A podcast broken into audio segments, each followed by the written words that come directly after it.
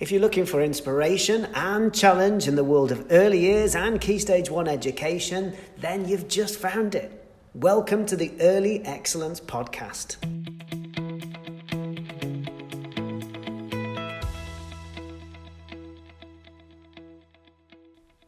Hello, everybody. Andy Burt here from Early Excellence. Uh, welcome along to episode number seven of the Early Excellence podcast. Since the last time we spoke, we've had a busy old time at the Early Excellence Centre. We've had our first face to face training.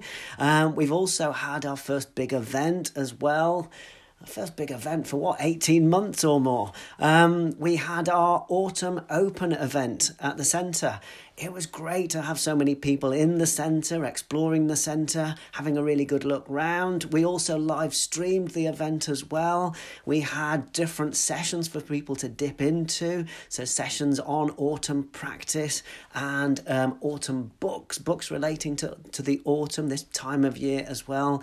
Um, all of it, as I say, available face to face and live streamed. Um, we recorded it too. So, if you missed it, if you missed any of the things going on and you want to go go back to it. Um, if you go onto the Early Excellence website, um, you'll find a link there so that you can still watch it. We'll put a, we'll put a link also in the podcast description for you. Okay. Um, on to this week then on the podcast um, we've got an interview for you an interview with a lovely lady called gillian hewitt gillian hewitt who is the deputy head teacher at Dyce school in aberdeen she's passionate about the early years and about learning through play and particularly learning in the outdoors and that comes across loud and clear as part of the conversation that we have. We had a really lovely chat about outdoor practice and about all sorts of all sorts of aspects to it. We talked about managing outdoor spaces. We talked about own, really owning your curriculum and your practice. We talked about managing risk all sorts of important aspects as, as part of effective practice. Okay, so I hope you find it interesting. Here you go.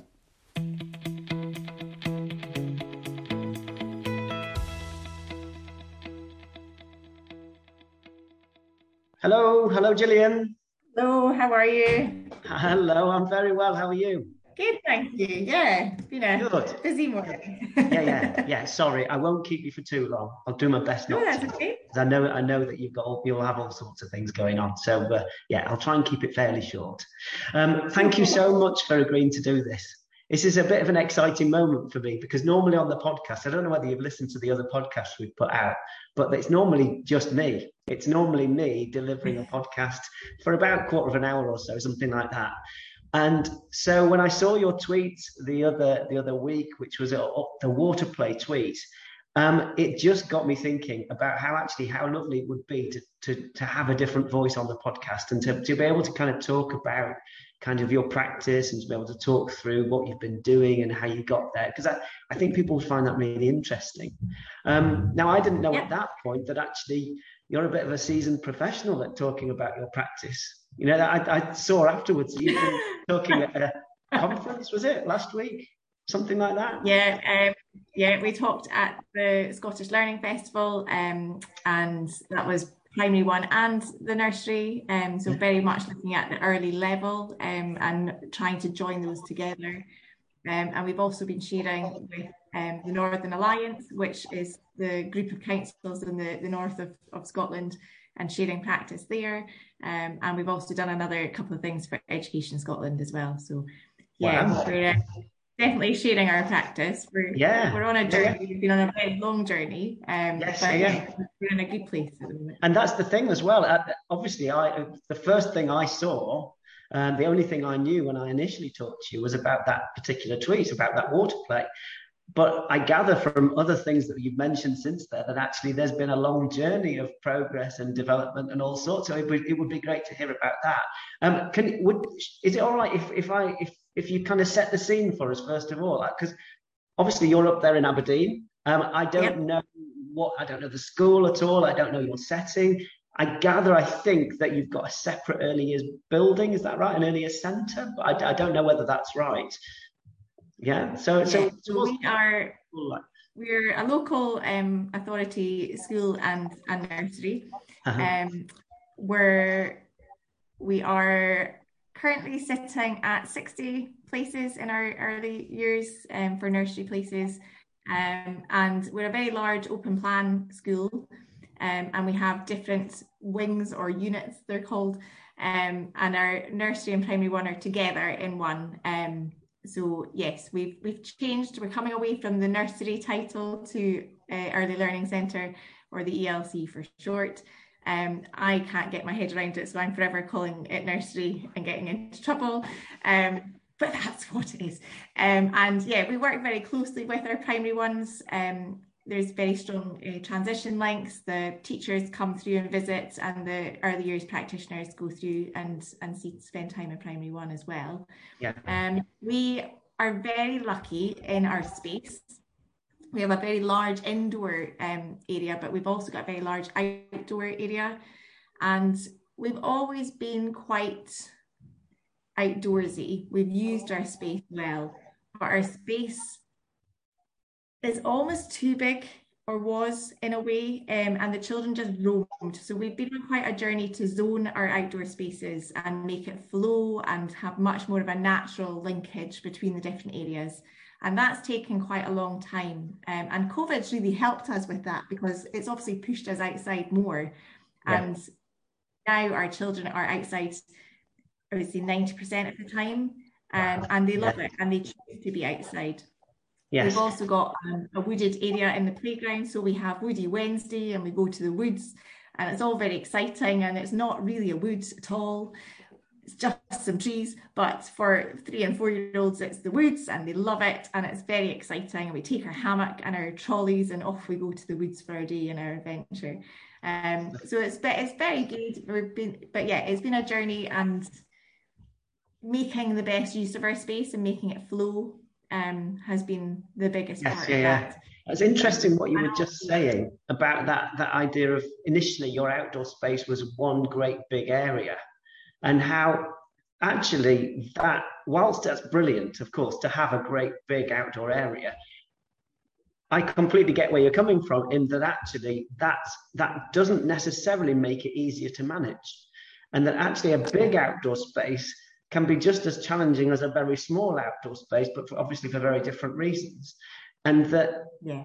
often your the adult interactions kind of go missing a little bit in, an, in a large outdoor space because adults revert back to kind of being on duty kind of because the space is so big. Trying to monitor everything that's going on around them can be hard. So we kind of end up kind of managing the space rather than really engaging i think with the children within it so i get completely where you're coming from that idea of trying to break it down a little bit still having a, of course, the big movements, the big scale movements, but but trying to kind of focus it in a little bit to make it easier to manage, I think does make a lot of sense. And then the other thing you said as well, that idea of the wooded area not really being a wood, but about being, you know, being sort of as adults, of course, you know that it's a, a group of trees there. But of course, you're right. As three and four year old children, they what they see is is the key thing, not what the adults see, what the children see. That's the main thing. I think that's half the battle, isn't it? You know, that half the battle is is for the adults to see to see things through the eyes of the children, and to think, yeah, well, actually, what are, what what are they seeing in this moment? What are, what are they getting out of it? That's the, that's the crucial. And a lot of work and a lot of photographs from child height. So you quite often find us on our on our knees taking photos or to and, and photos to review, not always photos to share. But mm. you know, if you're setting up an area or a, an area of the garden or an area of the room, it's not what it looks like from your height that matters. It's yeah. about coming down and seeing it from a three and four year old height. So and it looks very different. And yes. it doesn't always look as nice and engaging as you think it does when you're down at their height. Yeah, um, yeah. So that's been very important does. But we've actually given away a large chunk of our garden to Primary One um, for an outdoor space for them because it wrapped around the building and we did we found that it was a marshal there was a marshal on the corner and nobody was allowed to come around the corner. And that became the game the, the, children wanted to get past you. So if you were talking to another child boom through another child around the back. So you know it's it's things like that but it's also about the play. The, the play wasn't it was it was rough it was tumble they were running in circles because it was a racetrack which is brilliant but it wasn't purposeful play and mm. the play that we have now is much more purposeful it's very much child led um the, the children develop the different areas with um, the practitioners but it's a much calmer much more settled environment now than we had before. Um, yeah. and, and you can tell because they like being outside, they choose to be outside. It's raining today, and I guarantee they'll all be outside, um, even though they're waterproofed up. So, yeah, yeah, um, fantastic, yeah. fantastic. Yeah, yeah. But I, I think you're absolutely right. That idea of children's play has kind of different levels to it, doesn't it? Play isn't is one word, of course, but it actually is a kind of a catch-all word that could mean all sorts of different things from kind of very low level play of, of not quite being engaged in something to the opposite end of the spectrum of being completely engrossed in something that really valuable play that supports learning and engages children in all kinds of opportunities. The difference between the two is vast isn't it? And yet we use the same word kind of to describe it and it, it is in some ways the word the word doesn't fit the, the whole spectrum of what it is that we're, we're talking about here. Um, it's quite yeah quite an interesting thing. And you're absolutely right. I think when you when you know that you're developing practice and the practice is is becoming more effective you see it in the children don't you? You see it in their faces. You see it in how absorbed and how focused they are that the level of play changes completely yeah, I often talk about that on training, that idea of kind of watching out for the children's faces, watching out for what it is that they're telling you about the engagement or how engaged yeah. they are in, in the practice. Yeah. And also that they can change the play in an instant from what your vision of that play activity or experience is. They can change that to suit themselves and yes. be far more engaged than we ever thought they would be. Yes, yeah, absolutely. Yeah, But of course, then uh, alongside that, you've got an element of control over that. And that's sometimes difficult for people to get an understanding of, I think, that actually you, you have got control over that to a certain extent. So the materials that you provide, the opportunities you provide, the space and how you create it, does, does mean that you've got some control over the quality of what comes from it. You know, sometimes I, I yeah. think people feel like it's almost like the look of the draw, what you get from your children. That, you know, our children don't do that. You know, our children won't do that kind of thing. But we do have an element of control over the quality of what we get gain from them, I think. Yeah. Yeah, absolutely. Yeah. So you've been on quite a journey. How how how yeah. long has that journey taken? You know, how long is it? Have you been at the school a while? Has it? Is it? Yeah, so I, I've been there eleven years. Eleven years. Um, I've had a couple of maternity leaves, so I've not always been up in the nursery. I've come back and done other things in the school, but yeah, I've been there for 11 years as deputy. Um, and we've been on a, a real journey. We've had um, a bumpy road um, with inspections that didn't always go our way, um, but we're definitely going in a much better way at the moment. Um, yes. And I think that helps almost in a way as well. I mean, it sounds silly to say that, you know, not a very positive inspection helped, but it does because sometimes you have to stop and you have to draw a line and say something's not working. Let's cut out all the stuff that's not working and start again. And yes. you can get complacent of uh, we've always done it this way. It doesn't work because the children that you get year after year are not the same. The staff groups that you have change over time. The parents expect different things. Life changes. You know you have to stop and we have to evolve with that. Otherwise we're not doing our families the service that they, they deserve. So um, it's been quite good to be able to stop and say no no why are we doing all this pointless paperwork um, what benefit does that have for the child if it doesn't have a benefit for the child we're not doing it um, and it's quite funny because the team were a bit like, oh, don't take my paperwork. Why? Yeah, yeah, yeah. No, you're right. Tell me anything. It becomes, I think, a bit of a comfort blanket sometimes. I think um, that sort of feeling like you're feeling, feeling that you're recording the learning that's going on is feels sometimes a bit like a safe job to do within the setting that nobody can kind of criticize you for that because I'm doing what I'm supposed to be doing here. I'm recording the learning that's going on. But you're absolutely right. If if that becomes the focus of the job, if if if the focus of your role becomes just recording what you can see around you, then you're probably missing out on so many other wonderful things that you could be doing if you weren't recording that learning. The irony of yeah. it is incredible, isn't it? That actually yeah. the learning could have been far more effective had you been engaging in it rather than standing back and trying to write down what you could see.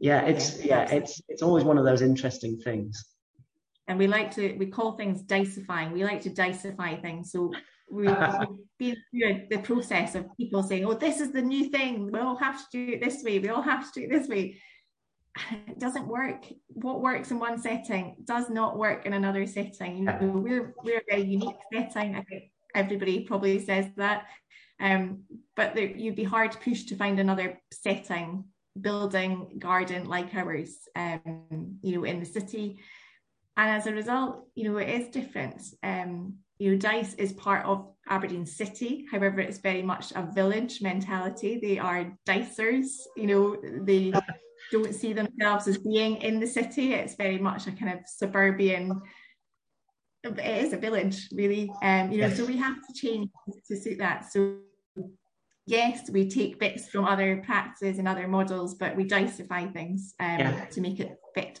our building, fit our children. Yes. But um, as you say, I, th- I, think that's important to have that ownership of the practice.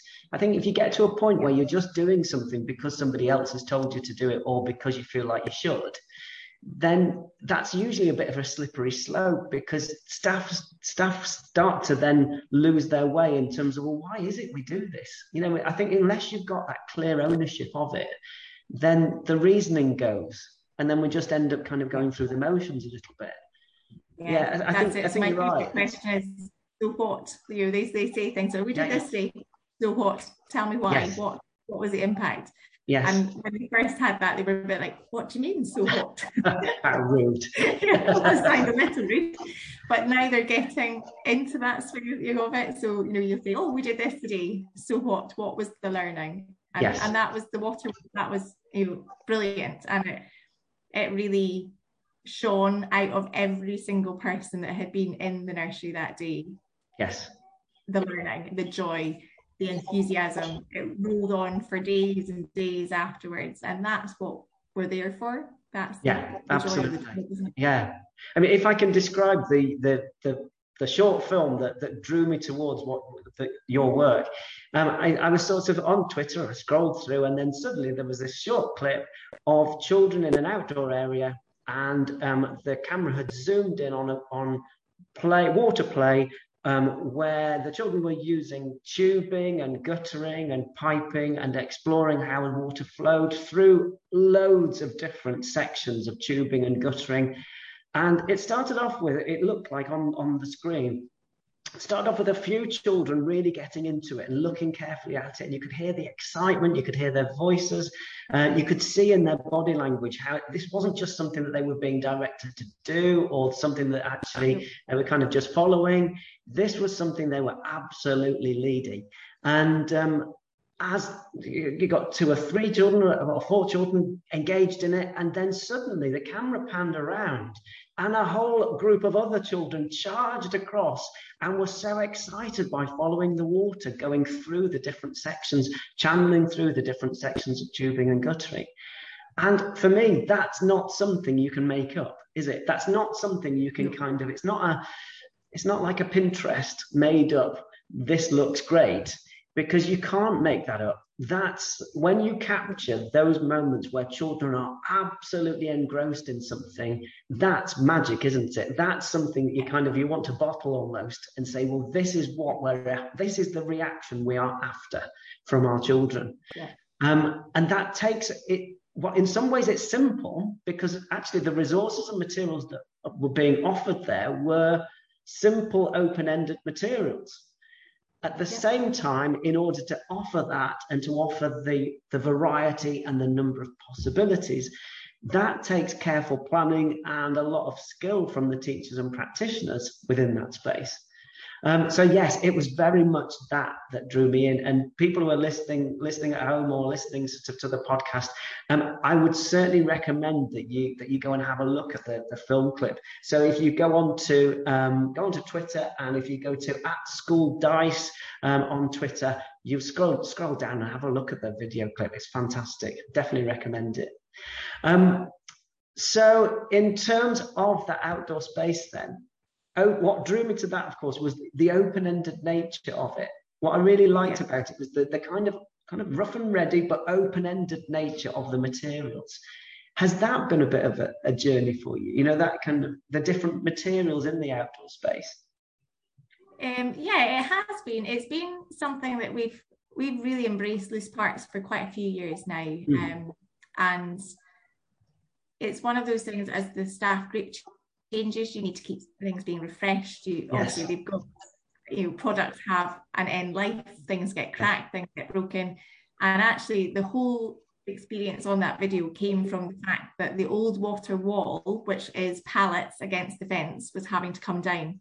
Mm-hmm. Um, and it was coming down for insurance purposes. It's too close to the building for it being wood. So it was coming down, and the children were interested as to why and obviously some of the pipes were coming off the the pallet and the water tray was beside it and they were taking sponges and pouring the water down the tubes.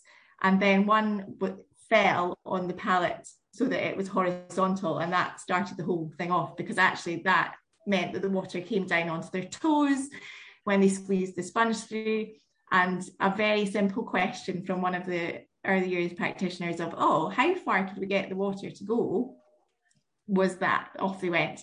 Well, we've got this tube, this tube would work, this one doesn't fit, it's too big. I mean, the language itself was wonderful that was coming. And actually, they then stepped back and it was all child led. Um, and then they managed to get it over a bump in the ground, which was funny because then we had a whole conversation about force and they had to push the water harder to get it to get further down. Um, and yeah, then it was off, they were off charging down to get their friends to come and help. This was too big a pipe, and there was pipes further down the garden that they wanted to get and bring back up, and that needed a couple of people. Um, so yeah, it was very much from a change of resource um, and taking something that probably looked a bit old and decrepit down, mm-hmm. started yeah. a whole other yeah. conversation. But it's probably more effective anyway, I would think. Really, in yeah. in that often I think water walls and I think probably most people have been there at some point with water walls, kind of look neater and look more purposeful again to an adult, don't they? But I think to a child, actually, they don't they don't see it as that exciting. Um, so that kind of, I suppose, once you've kind of poured water in at the top and you've seen it come out of the bottom, you've kind of done what you've done all it, it's done all it can do, really. Yeah. Whereas the kind of the loose parts and the you know the large collection of loose parts that you've got yeah. have endless possibilities, really. I guess for for those sorts of opportunities for channeling the water and for for progression as well, so that you get um, you know those say it was really interesting to think that actually those same children, because of the excitement caused on that day, will probably have gone back to that you know, not just the next day, but the next day after that, and potentially for days and weeks following on from that. And so you're going to get such progression, aren't you? Of, of children yeah. continuing it and developing it and becoming experts in it, really. Yeah. And that that's the the beauty of it, I think. But yeah, I think I always think that the, the kind of the fixed things to an adult eye look better, but actually to a child they're not really as exciting, really. Yeah. yeah. And, and it's where you want it to be, not necessarily where the child wants it to be. And there's parts we're on a slopy garden, we've got bumps and we've got little nooks and crannies. And actually, sometimes they want to take it and build where you can't see them. You're not necessarily right in their eye line, um, because then it's more fun.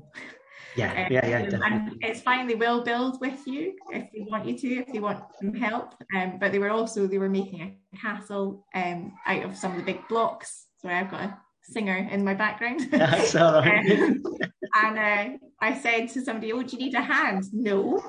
okay, sorry. and and it was the determination. It was he his tower was bigger than him. He had a a, a, um, a sloped block on the top, and this big block was not going to stay on that tower with this other one on it. And he, I don't know whether he couldn't see it or he just, but he he kept going and he kept going, and he went, "Who put that there? That's not meant to be there." and off it came, and then he got his tower built back up. But he was very much looking for you to be there. He was looking for the reassurance that he was okay. Um, but absolutely in control of his his journey. He did not want any help. He was able to do that himself yeah. because he was the builder. Yes. So it's very much having it's that empowering, isn't it? It's empowering the learning going the learners that are there. You know, really giving them that control over when, what they're doing. Yeah, and knowing when to stop and and not we we want to fix things as adults, don't we? We want to say, oh, can I help you? Oh, careful, don't do that. You're going to get hurt. And you have to not. We have to bite our tongue so much and say, stand back, keep it inside. Just wait have have the the faith i suppose in them that they know what they're doing um, and they know their own limitations yes. and and and they can risk assess you know we, we can teach them to risk assess and to to look for the problems and you know that child with the tower is very good because he was keeping other children back so he wasn't so much risking looking at his own risk assessment but he was aware of other people um, and the fall height and he said no you can't come any closer because you could get hurt um, yeah, yeah. So yes, that's so important, isn't it? You know, those skills of, of, of knowing when you feel safe and when you don't feel safe.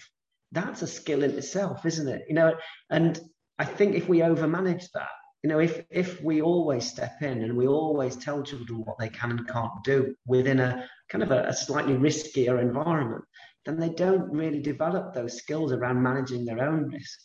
So yeah, I, yeah, I, I, do think that's one of the, the most important things that we do with young children, particularly outdoors, is that idea of of knowing when you feel safe and being able to watch out for things. Have you got certain things that you're thinking in terms of what you do next?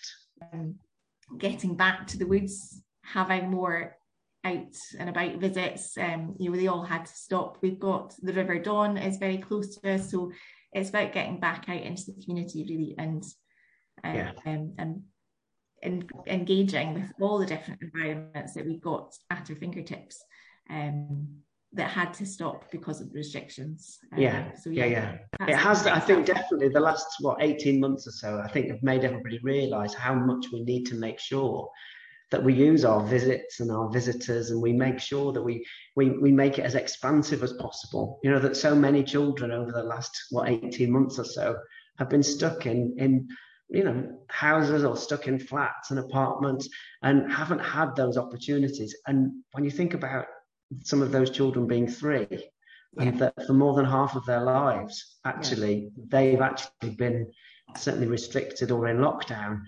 Actually, we've really got to make sure that we pull out all the stops in terms of the experiences yeah. that they then have, I think. Absolutely. And our digital spaces were very important for that during lockdown. So we used um, ThingLink a lot. Um, so we had a story focus of the, the week and we had our outdoor Woody Wednesday uh, ThingLink as well. And it was little videos, it was keeping in touch, it was being that familiar face, it was giving mums and dads five minutes where they could sit down and have a story read to them that wasn't them. Um, and it was really, really successful. And then we used um, Seesaw and they were sharing their photos and their videos. So that engagement was still there. The, the, staff were able to say, Oh, that was really great. Well done. We loved you splashing in the puddle. Can you do this? You know, so the next steps were still coming from that. Um, and I think the, the biggest success story from those was um, when we had a new child who joined us in the February. So she was due to start in the January lockdown had happened. She didn't come, obviously. Um, and when we went back to the setting in February, she knew us and we knew her by name. And the parents said to us, What a relief. I've been so worried. And she just felt she knew everybody. She was able to come in and say, Oh, hello, Mrs. Hewitt. And you by name, you were greeting the child because you've had those conversations. She yeah. had she had her favorite person from story time where she had you know, she loved the outdoor ones, so that was her kind of key person, and we that. So we were able to marry them up when we were setting key workers. Um, yeah. And I think it's making sure we use all of those resources that are available to us yes. in a in a unique way to make sure that the children still get the best experiences. Yes, yeah, yeah, absolutely. And what's interesting there as well is that the parent often, you know, is is a really well, obviously, is a key player there, and the parent then felt more relaxed and felt more comfortable about the whole that, that whole coming into school and coming into the setting and all of those sorts of things and then, of course, it, if the parent is more relaxed and more comfortable, then there's going to be a knock on effect for the child as well, and that you, you're actually making sure that you're including everybody within that. Yeah, fantastic. Absolutely. And that's, you know, we've done our virtual tours and we've, we've been able to do um, um, you know, a bit of a journey for us. Technology is not always our, our friend. so, so, technology is never wonderful, but um, yeah, yeah. You know, having the capacity to make a 360 video and, and show the nursery yes. And have that be interactive as well and have different people. So it's not just me and my boring voice all the time. It has to be other people. And and sometimes we've been able to use the children um, primary one children did their virtual tour for the next year group coming up. And it was much more powerful with it being the children showing you around yes. than it was yeah. old adults. You know that's somebody they know they might have had them in nursery with them before all those links are, are vital to keep them going. Yeah, definitely. I think it's. I mean, there haven't ha, there aren't many positives, are there, to really come out of the COVID situation. But I certainly think that kind of rethinking how we use technology in different ways and how we engage with people and interact with people in different ways using technology, hopefully over time will will turn out to have been one of the positives from it. Yeah, definitely, yeah. both in terms of schools and, and elsewhere too yeah, and the outdoor focus. You know, we've known for a long time that outdoor education is wonderful, you know, and it's one of the best sensory environments that you can have. You know, children can't climb the walls if they don't have any walls to climb. You know, get right. And I think that the big push to have outdoor learning has been brilliant. I mean, we're Aberdeen's not always very warm, not even in the summer.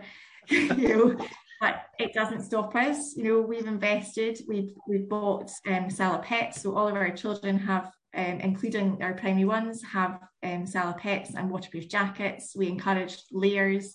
We've got gloves, and off we go. And and we did the same with our staff as well, so that they all had suitable clothing and felt that they were able to go outside.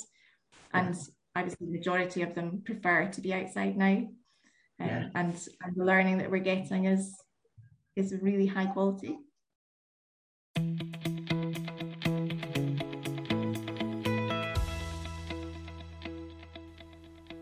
So there you go. I hope you found that as interesting as I did talking to Gillian. Um, I want to say a big thank you actually to Gillian. Gillian was fantastic as part of the process of recording that podcast. Um, she really went with it. Um, as it was the first interview that we'd done, I wanted it to come across as natural as possible. Um, so I didn't want to give Gillian the questions in advance and for it to come across as a kind of a traditional interview as such. I wanted it to feel more like a chat. And Gillian was great. She, as I say, she really went with the idea um, and seemed very comfortable with that idea of really just chatting through the ideas and chatting through what the, what she'd done and what her team had done and the kind of the conversation flowed because of that. So uh, yeah, thank you to Gillian for that. Um, if it's got you thinking in terms of de- developing your own outdoor space or your outdoor practice, then do get in touch with us. Um, you can get in touch with me if you like. Um, my email address is andy at earlyexcellence excellence.com, and it'd be great to hear from you.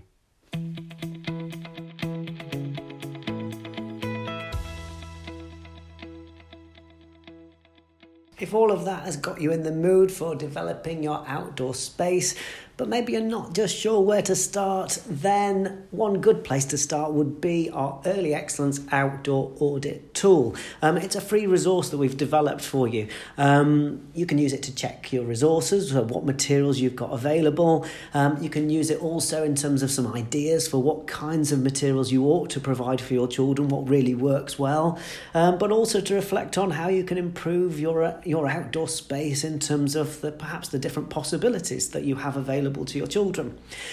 We'll put a link in the podcast description for you so you can go straight to it. It's a free resource, it's well worth tapping into.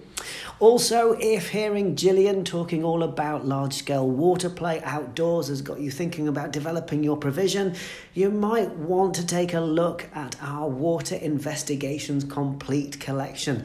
Um, it very much is a complete collection, complete with tubing and guttering, piping, um, water stands, containers, brushes, all sorts of rich possibilities for, de- for developing um, investigation skills, for collaboration as well, of course, and of course for phys- physical play and exploration in lots of different ways.